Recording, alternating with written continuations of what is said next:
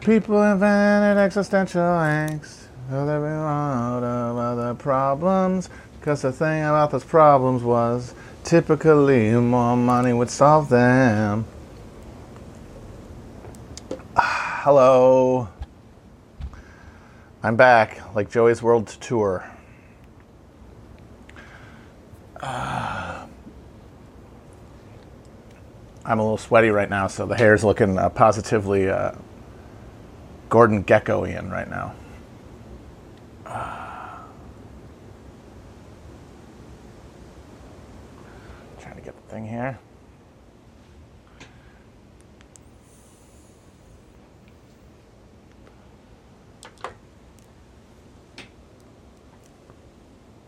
All right, I didn't want to talk about this, but now I feel like since it's the very first thing I got in the chat, I have to. The goddamn thing in DC. You can point out the fact, the obvious fact, that such a trivial encounter should not be something that anybody knows about, and that only the reality of, of our fast twitch muscle social media diet would even make it possible for something that insignificant to become something you would know, let alone know about, let alone something that you would form very strong opinions around related to your larger like political goals and ideologies. That's kind of absurd. And of course, other stuff's happening. Fucking Kenosha's on fire. There's a guy who was walking from Milwaukee to uh, D.C. got shot by some psycho. But it's all over there. And the thing about it that makes me want to talk about it is the same thing is related to what I said yesterday about ops. Someone says, "Was it libs or an op?" And I thought, that's great. That's a perfect, this is as insignificant an episode of it as it is. We can use it to try to suss out some broader questions. And I talked yesterday about how the compulsion to turn everything into an op eventually leaves to the point where you can no longer distinguish the mechanisms of propaganda and you know state control and uh, intelligence from just the mechanisms of capitalism creating a, a, a cultural uh, superstructure out of material relationships. But there's another big part that I actually forgot to mention that direct, ties directly to this, and that is that another big driver, another another big problem with uh, the the instinctive desire, the instinctive belief to see something like that and think op. For those of you who don't know what I'm talking about, there was a video today of some people who attacked some brunchers, or I didn't attack them, but they, a bunch of mostly white uh, Black Lives Matter protesters, just getting in the faces of, of people who are not giving them the power fist in response, and just screaming at this woman for not doing the fist. And a lot of people are going, "Ooh, ah, that's is that really helpful?" And a lot of people are saying, like we heard from the first person, "Is this enough?" And I understand that desire because who wants to take credit for that, even like as just at the abstract level of I agree broadly with the sentiment that they're trying to, to protest on behalf of. Uh, but the instinct to call it an op is the instinct to soothe your cognitive dissonance. It's to say, oh, this thing, this movement that I, I supported, that sometimes I even feel that I may be a part of if I participate in protests or something, is doing something I don't agree with. Ah, shit. The, the, it's the authorities. They're doing this. No one who is really true of heart, like me, would yell at some per- random person. Uh, that's crazy. That must be the work of, of the da- dastardly deep state. And absent any evidence, and all of this happens immediately when nobody has any context at all, let alone evidence, I think that comes more than anything, not from a, like a recognition of the role of intelligence in propaganda or reality. It comes from a desire to soothe cognitive dissonance. And soothing cognitive dissonance through the creation of narratives of conspiracy is literally how we got QAnon.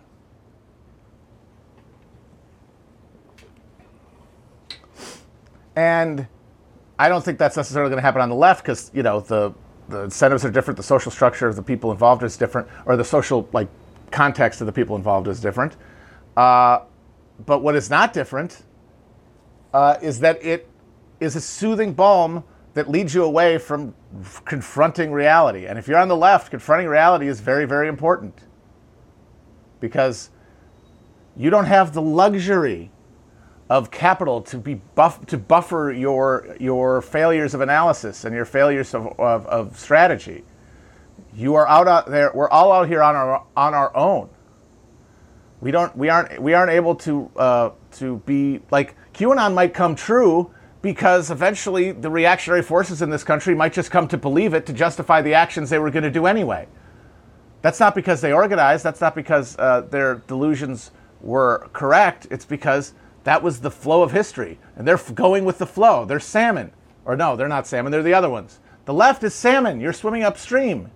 You don't have the benefit of being able to just soothe yourself with this notion that, oh, you know, we're in an incredibly collapsed timeline here, and everyone who is politically active really has to be thinking in terms of what they could do in the here and now to push things in a positive direction. To go, oh, everything that's bad that happens as part of any left project is the is the is the police is an op. One, that's just you soothing yourself and making you fail and, and allowing you to ignore the real problems that this thing creates, which I'll talk about in a second. But secondly, uh,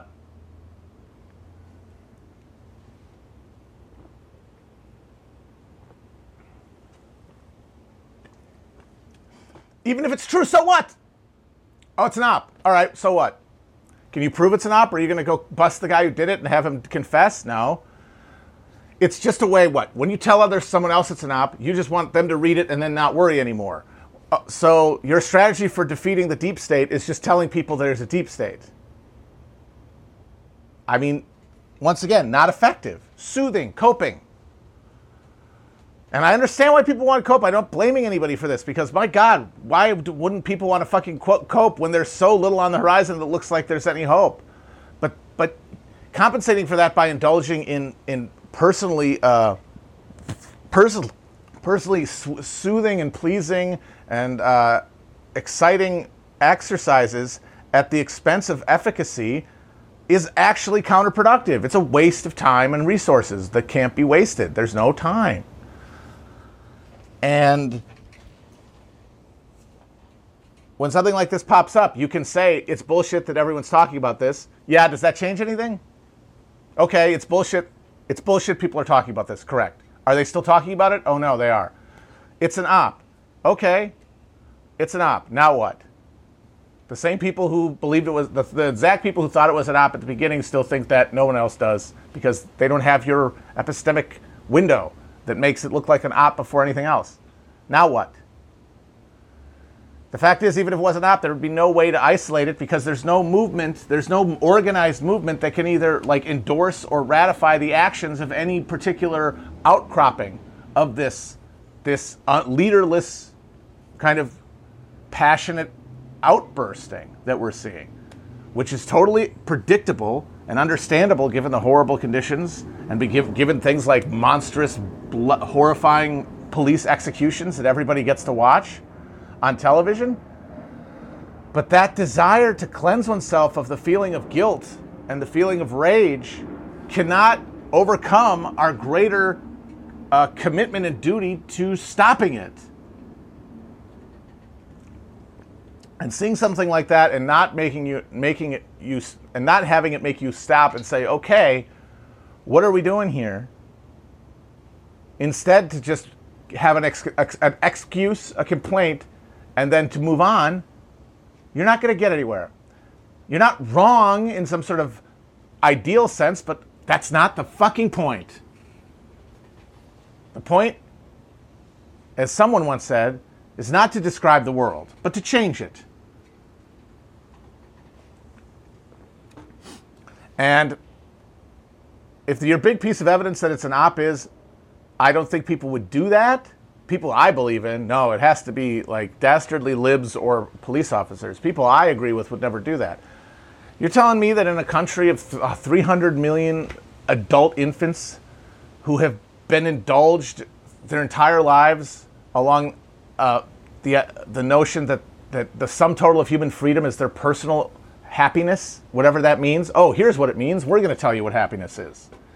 You're telling me that even that if people in that context find themselves horrified by a genuine uh, outrage, a genuine social wrong, that in the absence of the mechanisms of a organized movement that can take everyone's passions and organize them along effective tranches of behavior. Absent that, that we're going to go to what feels good. And what could feel better than screaming in someone's fucking face and making them hold up their hand for you? That that isn't a power trip. Yeah, I, I just I find that a plausible motivation. I think that's something that people could do absent the government telling them to, or absent it being a uh, a total false flag. The people I encounter in this world, in this country, they're the kind of people who would do that. Oh, I get to scream in someone's face and be the good guy? Uh, and so you have that. And then there's the greater, and then there's the other problem that it's not like everybody is saying that this is a terrible thing. Some people are saying that this is a good, this is good, or that fuck them. It's, it's like, what's the big, you know, it's like, oh, crap, boo hoo. Yeah, of course, it's nothing. Who cares in terms of like broad, but as a, as a strategy, like if these things are supposed to be examples of actions to create difference, there are people who th- see this and they think that it's a good thing to do. And I got a I, I got a tweet here from someone, and I know, yeah, blah blah. You shouldn't go on Twitter, but this is a person with not no followers and somebody who seems to be somewhere in here. And I just I'm going to read this because it seems to be to be exemplary of the mindset of someone who would see that and think it was a good idea. The thing about protesting that's not supposed to cause a crisis of leadership is that it's supposed to cause a crisis of leadership. If someone doesn't want to be screamed at by BLM protesters while eating, they should call their local pols and demand they rein in the fucking cops. Now, I would agree with that. The reason I quoted that is not because, like, look at all these people who think that, but because I think that's actually the thought process.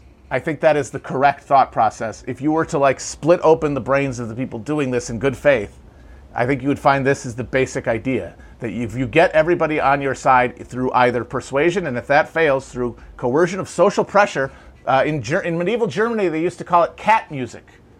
Uh, if somebody in, the, in, a, in like a village or a hamlet was a real prick uh, because there was no real law enforcement. People would gather in front of their house and they'd bang pots and pans and they wouldn't let them sleep. And it would tell them to shape up. And a lot of people actually see that as a model for restorative justice absent uh, the carceral state, which, I mean, once again, if you want to have, if you're talking, if you're assuming a feudal level of social relationship, a feudal level of social connectedness and interwovenness, maybe we can start talking. But if you don't have that, that's not going to be a good idea. But, but so then everybody does that. Now, of course, that's not the only response you can have from someone doing this. The other, the, next tweet from this person is, or they can go sign up on racist subreddit because now they want a race war. It's their choice. The protest forced them to make one. And I think that gets at another thing that's essential here is that that kind of action is not designed to change things so much as it is designed to separate the good people from the bad people. By doing it, by banging it, yelling at somebody, by demanding they move their hand in public, by bullying someone. By the way, they're not hitting cops anymore, at least in D.C. And it's like I get that. Why would you want to risk that? Why would you want to get your split he- get your head split open without any hope it's going to lead to anything? Uh, I wouldn't want to fight with the cops either with a la- any kind of lack of plan behind it. I could yell at somebody with no plan behind it because what's that? What's the downside for me? And I get to feel like a big, big, big person. I get to feel like I'm bossing somebody around, which everybody wants. Everybody wants to be Karen. But Karen, people want to be Karen not just so they can uh, uh, uh, dominate others, but because it is a model for getting things done in a consumer context. Yelling at the man, yelling at an employee till he brings a manager, then yelling at the manager is a way to get the discount because you have basically badgered the company into doing doing it to make you go away. That's what they're talking about. They're saying yell at people, attack people until they until they do what you want to make them go away. And what that assumes always is that the people in charge are, will always be there. And there will always be a separate class of political uh, and economic uh, elite, and that your only way of changing their behavior, to changing the conditions of your life, is by getting them to change their actions. Even though things like having, like our police state, ex, uh, are not optional to capitalism as it currently exists. These things are not just fun gewgaws. This is the core functions of the state. All the stuff that was superfluous is already gone. They sold it off. The stuff that's left is the real steel. It's the exoskeleton of the state. They're not going to give it up. No matter what, uh, if you complain too much, if it really becomes a problem, they will make you stop complaining.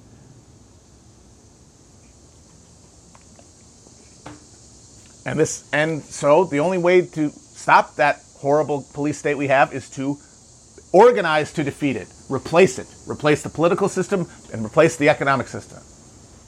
That's your only way around that. You're not going to get them to change something that is a crucial piece of the architecture of like capitalism. A load bearing structure. They're not going to kick it away because you said so, because you asked, because you dabbed on some people who were eating eggs Benedict.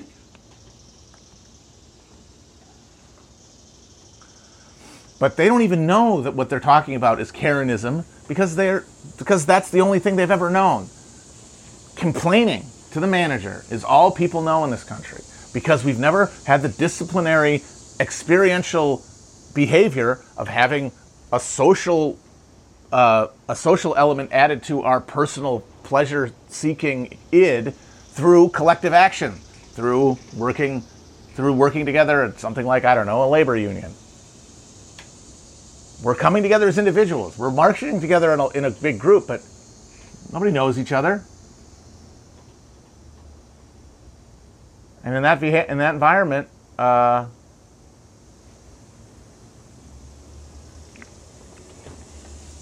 there's going to be no there's going to be no strategy. There's only going to be letting out your frustration your anger your your sense of guilt if you're white. And a lot of the people yelling were white. Your sense of complicity you want to yell it out. And then you can convince yourself oh if i yell enough they're going to do what i want them to do well i mean if the thing is is is optional if it's if it's something up in the up in the cultural element of culture, like what TV shows are on, or you know uh, whether there's interracial couples in television ads, or you know if there's a black Spider-Man. That's negotiable. The police are not negotiable, but nobody has ever had any effect on their lives, on the life. Oh boy, uh, uh, effective activism that wasn't just asking, that wasn't just demanding to make other people do something. Someone is else, someone in charge is going to do it, but that's not going to work. We have to change it because at this point, the things we're pissed at are not optional. Unless you really care about stuff like, uh, you know, having LGBTQ uh, uh, Marvel characters, if you care about things like the viability of the planet uh, and the fact that like a democracy is just turning into even even the fucking even the kabuki of democracy is being replaced by uh, just sheer authoritarian uh, exertion. I mean, we're on the verge of electing a president without who didn't even win the popular vote twice in a row, who is going to bring upon himself unprecedented power. But any president would do that, and that's why fascism is such a bad thing to be banging on about right now. Because if there's going to be camps in the near future for people, if we're going to get rounded up, Biden would do it too. It'll just be a different people. Maybe it'll be a different group of people getting rounded up. Maybe it'll be a more racially inclusive group of people rather than just minorities that get r- rounded up. But it will be a rounding up, and it will have a neoliberal uh, smiley face gloss on it. But it will be the same thing because it will be necessitated by the conditions, by the crisis. I'm not saying that will happen, but I'm saying it's not like Trump's going to snap his fingers and make it happen from a position of, of carrying out a, uh, a a fascist coup, it's going to be a ceding to a crisis that cannot be otherwise contained. And that crisis would exist under Biden.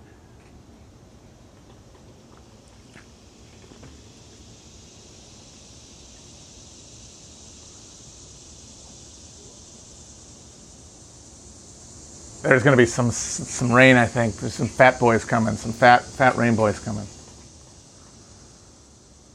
Uh, but yeah, I mean, at the end of the day, nobody wants to confront the fact that a lot of the, a lot of what we think of as, as an uprising is really just people getting their jollies in one way or another, including the people online cheering them on or talking about them, or even us talking about them, me talking about them, all just getting a little bit of pleasure rather than doing effective action. And that who wants to confront that reality? That sucks. And it's and it is terrible. But I do think that until you confront it, you can't really break the cycle.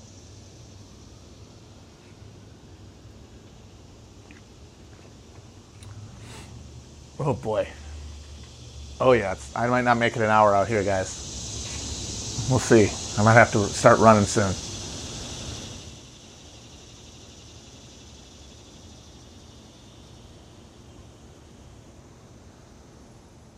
But the reality is, is that You can argue all you want about whether it's good to burn a building.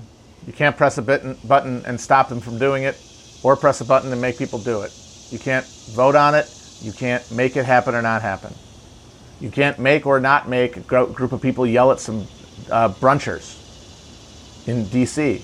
It's everyone just operating out of, out of. I hate to lean on a clutch, lean on a verbal crutch, but it's very uh, crucial in this case. A libidinal political instinct, a desire to. What I mean by that, more than anything, is a individualized, id-based political instinct that is not to achieve a better world, but is to gain the pleasures associated with feeling that you are on the right side of history. And the thing about that is that's got to motivate everybody to an extent, but it has to connect also to a greater project, which will, the exercising of which will bleed your need for the libidinal because you're getting results. Or even if you're not getting results, you're feeling comradeship, you're feeling effective in a narrow sense, in a way that you never will by going out and hollering at people. But that means that that drive is only going to become more more fixating because over time you need to uh, compensate more and more for the lack of effectiveness. Lacan's good. Is correct on a lot of stuff. Come on. Especially since this, a lot of the central shit is just Buddhism. It's just Buddhism with continental gloss. It's Buddhism with a baguette up its ass.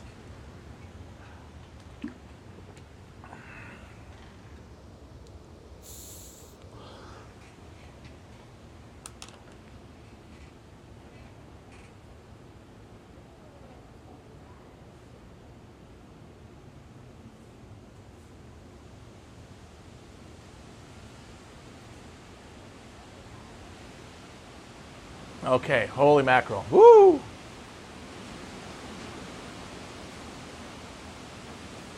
I got the I got the uh, I got the black cherry. Mm. All right, guys. Maybe we can get in and still record, but I got to get out of here. It is to come down. Uh.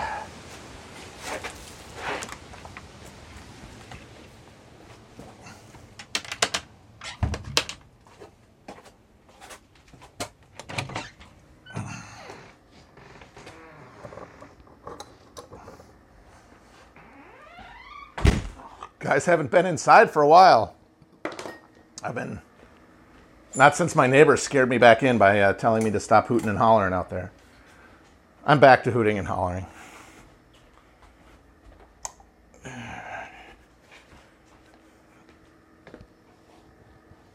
Ah. All right. How's everybody doing? We're back in the house. We're back in the New York groove, indoors bad as I want to be. Uh.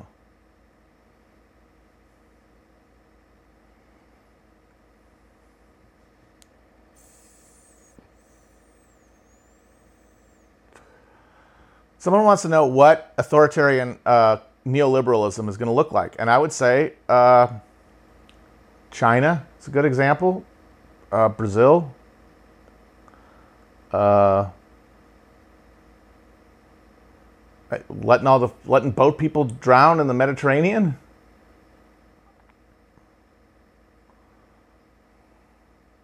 I mean, it's all happening, you know. Uh, the, the, apocalypse already has happened. It's just not evenly distributed. Uh.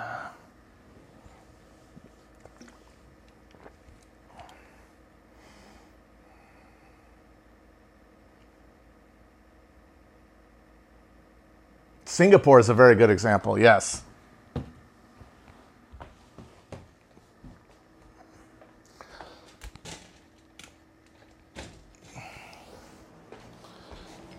But mostly it's going to be about paring around the edges. It's about it's going to be about creating new borders and liminal spaces that can be negotiated violently. Uh, because for the you know for the for the length of American history, America was able to export its most like dysfunctional social pathologies onto its border regions. And it was always pushing out that way and able to push them out that way, and, and that's why they never had to confront them. That's why we never had a real like socialist movement in this country, one of the big reasons. But now that we've hit all borders now that we've hit the edge of space, we are now having to reinscribe borders to find a new liminal space for maximal violence, where people, where, where citizens are allowed to carry out the maximum amount of violence, uh, and the people subject to their violence are not part of the conceived of group of right bearing citizens. It's a, Agamben stuff. You know what I'm talking about. The homo sacer. And we have those at the border now, and those borders will just be increased. They will become other places. They will probably become distributed within the United States, around cities, probably, specific areas of, of like where, where, where the cataclysm is hitting most direly. Places attacked by global warming, uh, flooding, like consistent wildfires, uh, uh, desertification, uh, urban areas that are like where where there we're not we're the there's the cycle of like police violence and response is is made uh, permanent. Like right now, it's sort of it's uh, it waxes away. It's like we had. It's now getting compressed. Like the, the time from like think of the time it took for, to get from, uh, you know, uh, so that like you got Mike Brown to uh, to uh, Baltimore, and now we've got uh, from George Floyd three months later. Like the violence is going to go up, which means the cycle is going to speed up, which means the intervals are going to get shorter, and eventually it just becomes a permanent condition. And that's a new border. That's a new internal border that where you get to exercise uh, maximal violence. And the, the reason that this isn't fascism is because there is still that social continuum within that area, with uh, uh, with uh, outs. Uh, I'm sorry, the places beyond those borders. That's still the same atomized social slurry of consumers basically being free to consume that we have now. It will be functionally identical. There will not be marching jackboots in the streets. There's not going to be a new flag with like a weird symbol, a weird rune on it. You know, there's not going to be jackboots. There's not going to be theater. There's not going to be this frisson of of apocalypse, of of revelation of re, of the truth of the whole condition. And for the leftists, the validation of their worldview. I have always said that America was fascist, and now I have been proven correct. That moment, which is, I think, undergirding a lot of the fantasy projection of American fascism, that won't happen. I highly, highly doubt it. What you will have is you will have the border regions within and at the edge where violence is maximally applied, and then you will have America where we're doing TikToks or whatever progress goes after TikTok, and we're arguing over the problematic content of uh, Aquaman versus uh, Bernie Goetz No, Gilead, what are you talking about? Oh my God. No, it's just like this, only more people are dying, and there are fewer people uh, who are still living our absurdly inflated consumer standard of living at the very end of the global supply chain.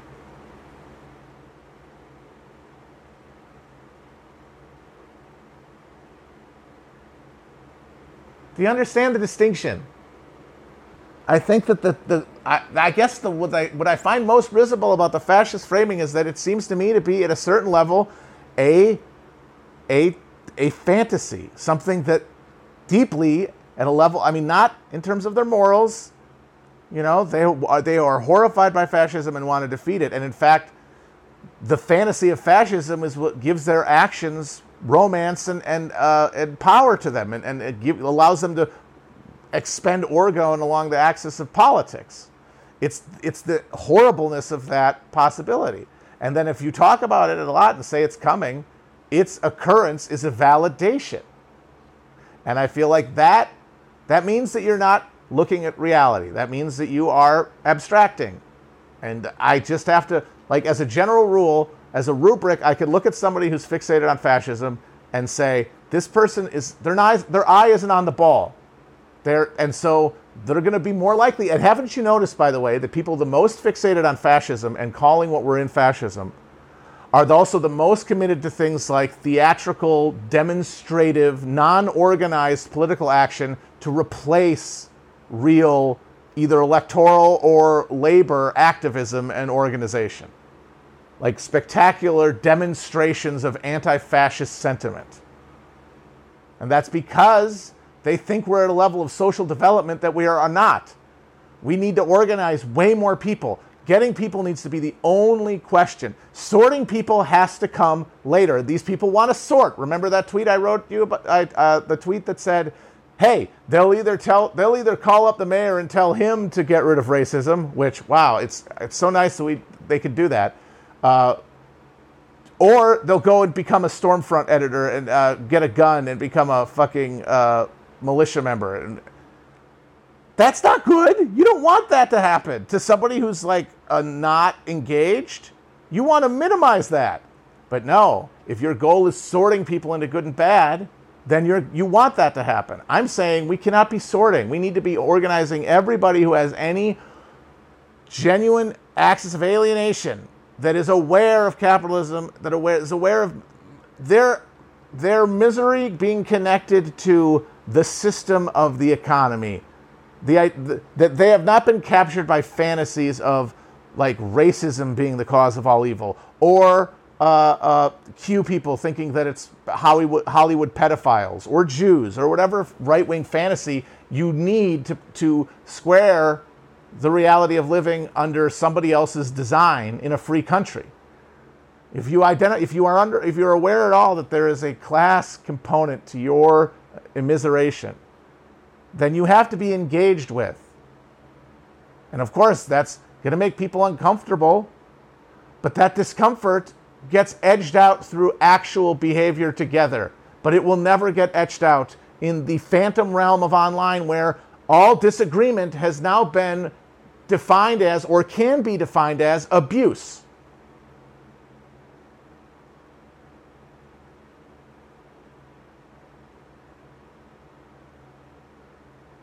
How many people think being disagreed with is abusing someone? Now, if you really thought that in your day to day behavior, you wouldn't be able to function. You don't really think that. Online, your fantasy life can sustain that belief, and you can use it to batter down everyone you're interacting with to do what you want them to do. Now, if you were acting politically in the real world, over time, your ability to do that would be blunted against everyone else's desire to get something done. And you would have to accommodate it. Also, I must say, there are also people who are genuinely like very racist and committed to racism, or deeply misogynistic and hostile to women, uh, or wildly, wildly reactionary about some group of people, they, and, and that they can't get rid of that. Well, they can maintain that all, all they want online as they duel with the SJWs. And in fact, the more they believe those things, the more they trigger people they hate so they can believe in them more. If they really wanted to alleviate their misery and they can understood it as a result as that class action was the only thing that would do it, they wouldn't fucking bring that shit up. And even if they still thought it, it wouldn't matter because they would have to accommodate to organizing into the group. And that would mean that either it would go or they would alienate everybody else and they get kicked out. They would have to choose between actually trying to fix things and holding on to this bullshit. Just like people would have to choose between actually trying to fix things and holding on to the all disagreement is, is abuse. All experiences should be totally frictionless. No one should ever have any conflict at all. And that I'm going to use that belief to badger everyone else into basically never disagreeing with me. None of those, neither of those are sustainable beliefs in know, genuinely effective left wing organization. At this point, everyone now, like people like to say, oh, look at the UAW, look at the look at uh, all the racists in the old crafts unions. History has moved forward, I'm afraid. And a lot of those problems that shattered the labor movement in the 60s, a lot of them, not all of them, for the love of God, not all of them, but of course not all of them, have been resolved. We are dealing with a fundamentally less instinctively racist population than we'd had to deal with in the 60s.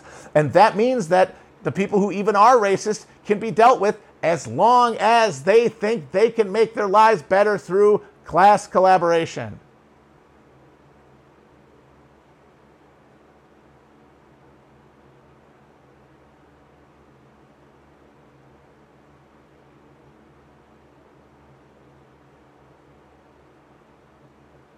So all of this desire to, to, separate the sheep from the goats and the fascists from the anti-fascist, all of it does is to serve to guarantee that the fewest people are going to make the step from online to the real world. The fewest people are going to want to talk to other people in the real world about politics and try to figure out how to fix things. And the more of them are going to sink all of their fucking jism, all of their nut, all of their orgone, all of their life essence into battling on the etheric plane because they get to hold on to their bullshit. They get to hold on to their greasy little center of, of, of perverted pleasure. Whether it's a racial fixation, sexual inadequacy brought on by being a gross and unfuckable incel, or the trauma associated with, with you know, being a minority that, that manifests itself in such a way that you cannot countenance, you are so distrustful of non whites or, women, or men if you're a woman that you cannot ever trust their motives in any situation and have to constantly prove to yourself that they're on your side because you fundamentally do not trust them. And I'm not saying that you don't have a good reason not to trust men if you're a woman or uh, white people if you're black. But I'm saying that if you cannot let go of that, make a, say it with me, folks, leap of faith sufficient to meet someone that way, a man or a, a, a, a white person halfway, then you will leave. And that's fine. That's the kind of person who should not be part of an organization. But guess what? The bet of Marxism, the bet of socialism, the bet of the human race is that major- the majority of people, if they properly understand that moment and that choice, will choose to cooperate and will choose to put the greater good above their own. But they have to see evidence that there's a reason to do it, or else it all comes back to the self and the disgusting little jack off session in your pants. Oh dear, I'm afraid I went off again.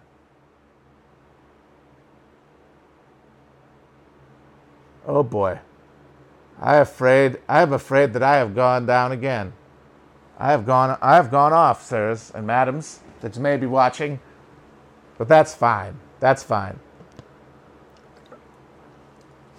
I am uh, sipping not the tea, but the seltzer. I'm, I hope the uh, thing isn't shaking too much, but I don't really have anywhere to put my phone. I, I have the thing out there. I, I'm not even sure if it's raining. It just felt like it was going to. Kierkegaard, baby. Give me some Kierkegaard.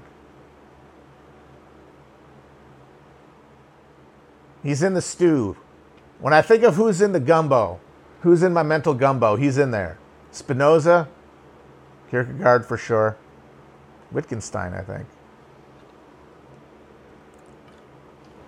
Nietzsche, definitely. And of course, Plato, because forms are crucial.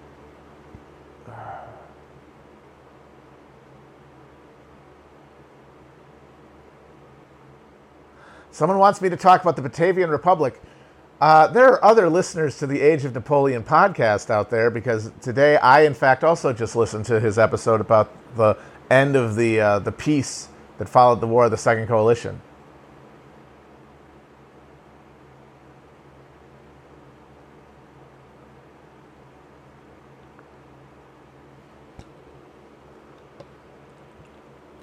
Batavian Republic just makes me think of. Uh, it just makes me think of uh, pretzels.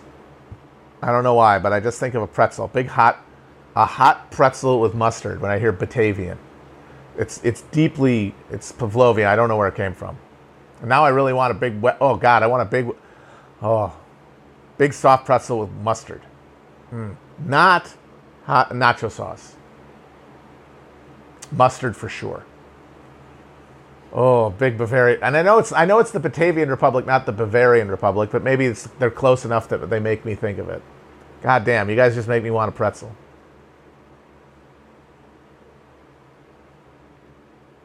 But I don't really know much about Switzerland. I, it's very interesting. I mean, when you consider how how sui generis it is in Europe to this day in terms of a country, like it broke off from the Holy Roman Emperor very early, and then I guess you know because of its defensible physical position, was able to establish independence from all of the reigning houses, uh, you know, of, of the Middle Ages and the early modern era, and uh, and institute what uh, what Harry Lime and the Third Man called the 500 years of democracy and peace. What did it bring us? The cuckoo clock.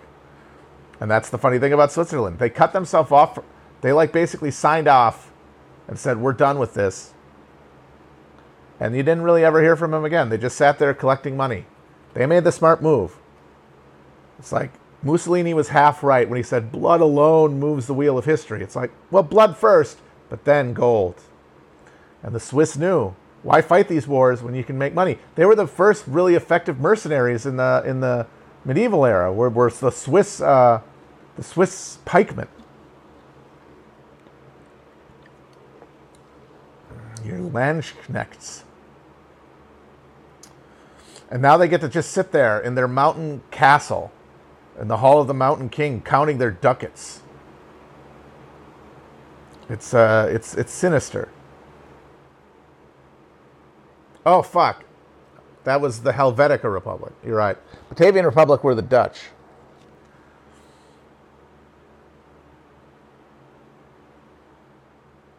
Yeah, uh, the Dutch one. I like that they ate a guy. Dutch rebels one time ate a dude. They ate a governor they were mad at. That's amazing. God damn it, I knew Landsknechts were German. I thought they were Swiss too.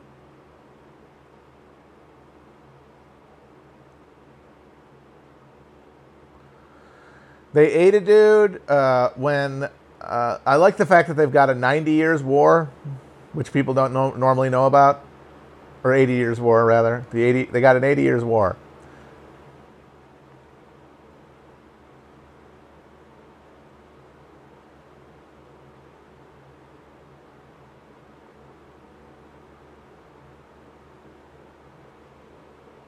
But yeah, all those sister republics were failures, as as I think Everett does a good job of talking about on the episode today, because they were not organic. You know, they did not they did not adhere to the social soil because they were imposed from without. Contradictions have to be worked from within, worked out from within a social order, which is why, honestly, a lot of the Soviet fantasies of like of of uh, revolutionary war, like the guys like Bukharin who wanted to continue the war uh, under the flag of the you know of class revolution. Stuff imposed from without, even if it's like, even if you are representing like the correct force of history or the progressive side of history, you still have to contend with local conditions.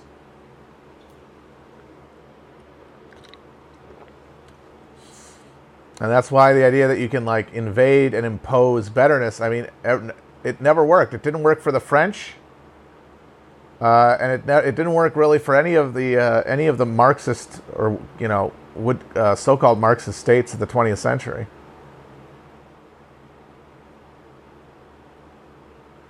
It, it's sort of a macro version of how you can't scream at someone's face to raise their fist and expect that to work. Like, who are you? You're just some asshole. Like they don't, they, they haven't bought your, they haven't gotten your assumptions. They aren't sharing a lot of your assumptions, to so that they're gonna, there's gonna be a lot of cultural and and uh, symbolic screens between your understanding of the reality and theirs. All you can do is stoke the fires for, for internal resolution of of uh, of contradiction, which is why the Trotskyists are wrong as shit. They want world revolution so much that they think we can make it happen because it has to happen soon if we're going to get world socialism or any kind of socialism. Like we're going to have to. They believe we're going to. The real thing of Trotskyism is, is they believe you can't get rid of capitalism with, until you have a world system, and they might actually have a point with that. I don't know. I haven't thought about it that much honestly, but like the reasoning is when you look at what happened with the Soviet Union, if you're in a world market system, you will suborn yourself to it that's why they became deformed Mark, uh, deformed workers' states, like they called them, and they talked about the rise of the bureaucratic class that had to manage the state capitalism. That's because they were part of this global system, uh, and they were in competition, and that need for competition made them capitalists. And, and you know that that's, I think that's an accurate description of like the structure of the uh, uh Soviet economy, but what do you do about it is the question. And, and, and I don't think that Trotskyism resolves that question. Trotskyism offloads the question by saying, well, you export it, you revolt everybody else, and then you can have a system where that state capitalism turns into real communism. It has to emerge independent, it has to emerge from the ground up everywhere. And that doesn't mean we can't cooperate. We have to. Co-op, like things like solidarity strikes and shit, Like that historically has been the kind of thing we're talking about. I mean, if in World War One, when all the countries had declared war on each other, if class consciousness had been developed enough in the advanced countries for all of their all of their labor class, all of their socialist parties, and all of their labor unions to just declare general strikes, that would have literally created world revolution right there, or could have, or would have been the start of, I think, an unstoppable tide, uh, or at least a highly, highly uh, effective uh, uh, the best chance we could have had, basically. And there's an argument to be made that World War I was basically a false flag to get the working classes of Europe to kill each other instead of unite. But the thing is, once you're in that state sector and it's another country's flag coming over the, uh, the, the wall with guns and, uh, and, and a different vocabulary, then conflict will arise. They will not accept it. Uh, Robespierre, who warned against the, the, the, Republic declaring war. And that's one of those things you can use if you want to defend Robespierre is that the conditions that led to the, the Great Terror were exacerbated wildly by the early years of the war with the first with the, the Austrians. Uh, and how badly it went, and how terrified everybody was that the fucking king was going to c- come and, uh, or that uh, the king was going to come back to power and everybody killed. But that war was uh, that war was opposed by the Jacobins. That war was opposed by the Mountain, because Robespierre said the only thing people hate than mission, more than missionaries are armed missionaries. And what happened was is that that frenzied war condition is what led to people fleeing to the you know the the safety of the Jacobins to like carry them through the conflict. And all the sister republics that were left in the wake of uh, French revolutionary success were never able to take root, even with national organic political movements. Think about the, uh, the, the, Italian peasantry who rose up against the French because the local priests told them to. Your, your, your peasantry has to get alienated against the priests themselves.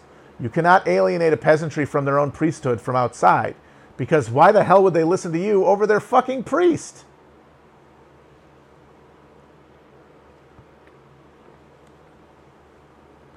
Because I mean, maybe maybe the crowned heads of Europe looked around and said, "Oh, in a few years, these guys at any at any moment, forget having to stop a war. At any moment, can just put down their tools and we're done. What what if we fight each other?" And these guys all writing letters to each other because they were all literally related. Kaiser Wilhelm writing during the war to Nicholas and calling him Dar- uh, dearest Nicky. He was fucking. He was.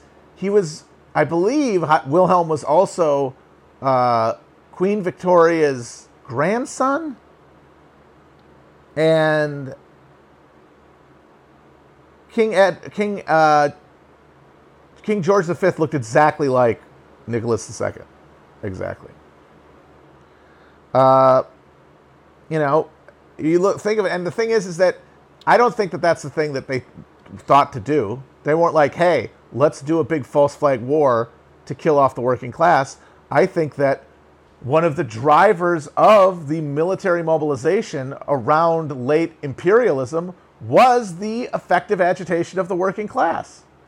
It drove, it exacerbated the need, the, the perceived need for militaristic uh, uh, and imperial advancement among the leadership of the of the countries, and also militated against de escalation because, from the perspective of a country dealing with a rising and more effective working class, the idea of conscripting millions of them into the military is a contributing variable towards making the decision to go to war.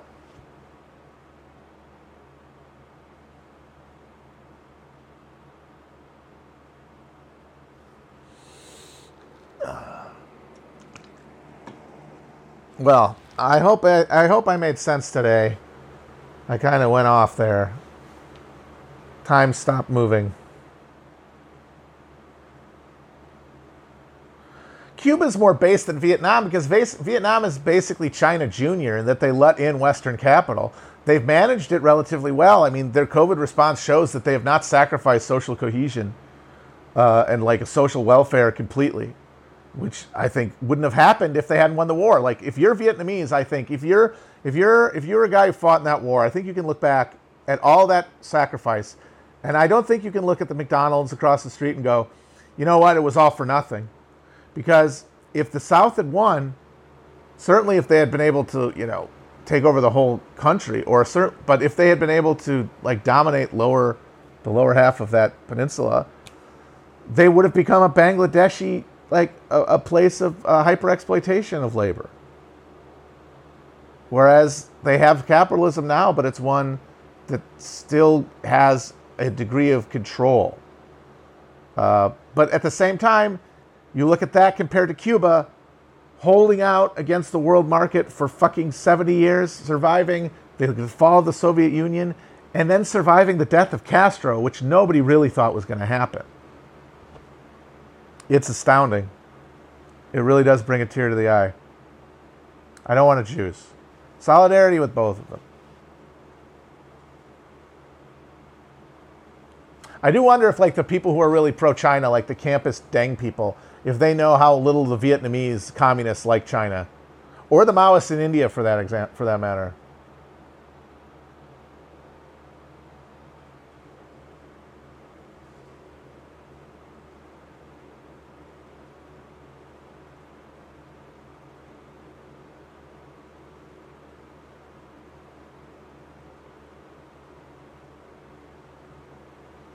Yeah, striking's illegal in Vietnam. That's so funny.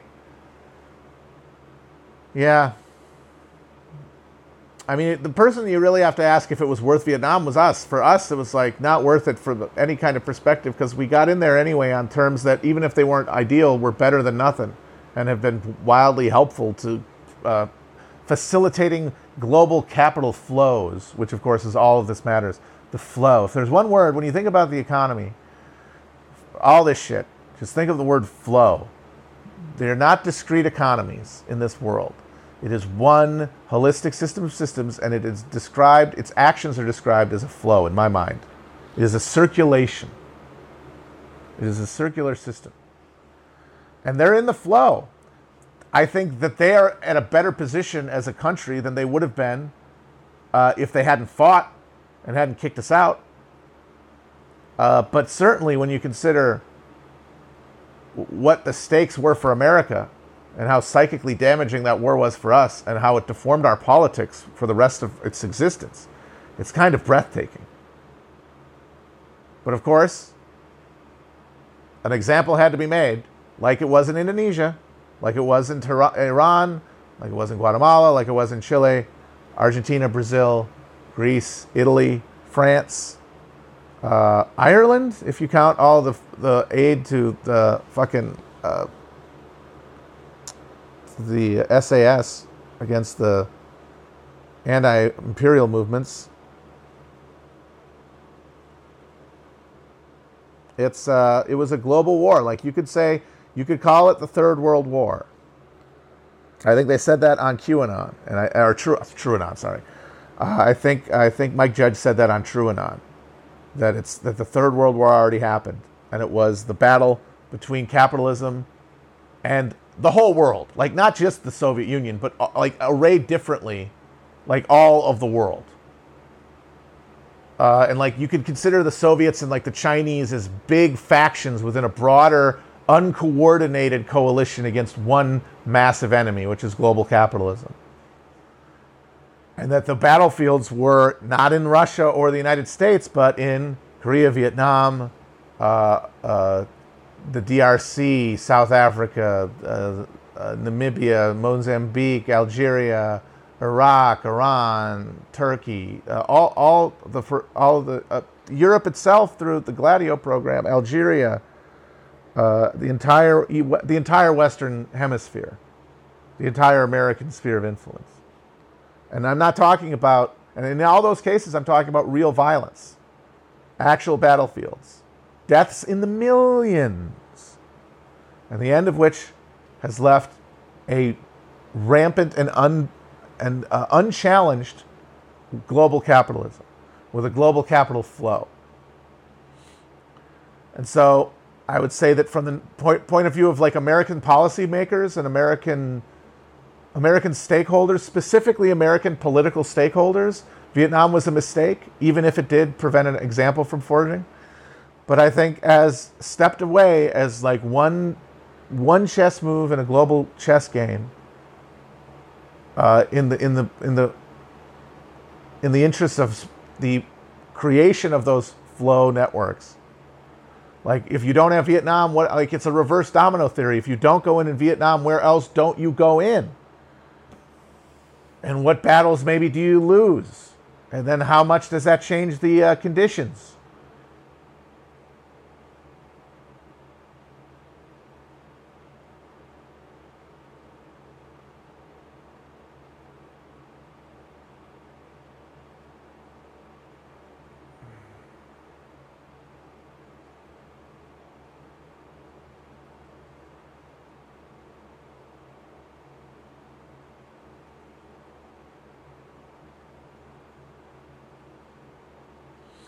Hussites, uh, bad timing.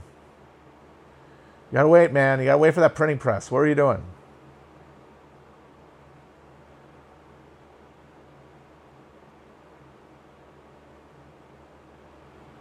All right, guys.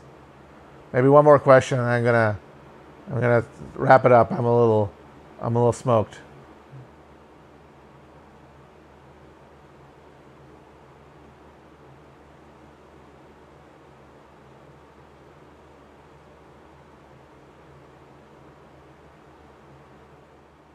Oh man, Twilight Struggle. Okay, I will leave on this. Thank you for reminding me of that.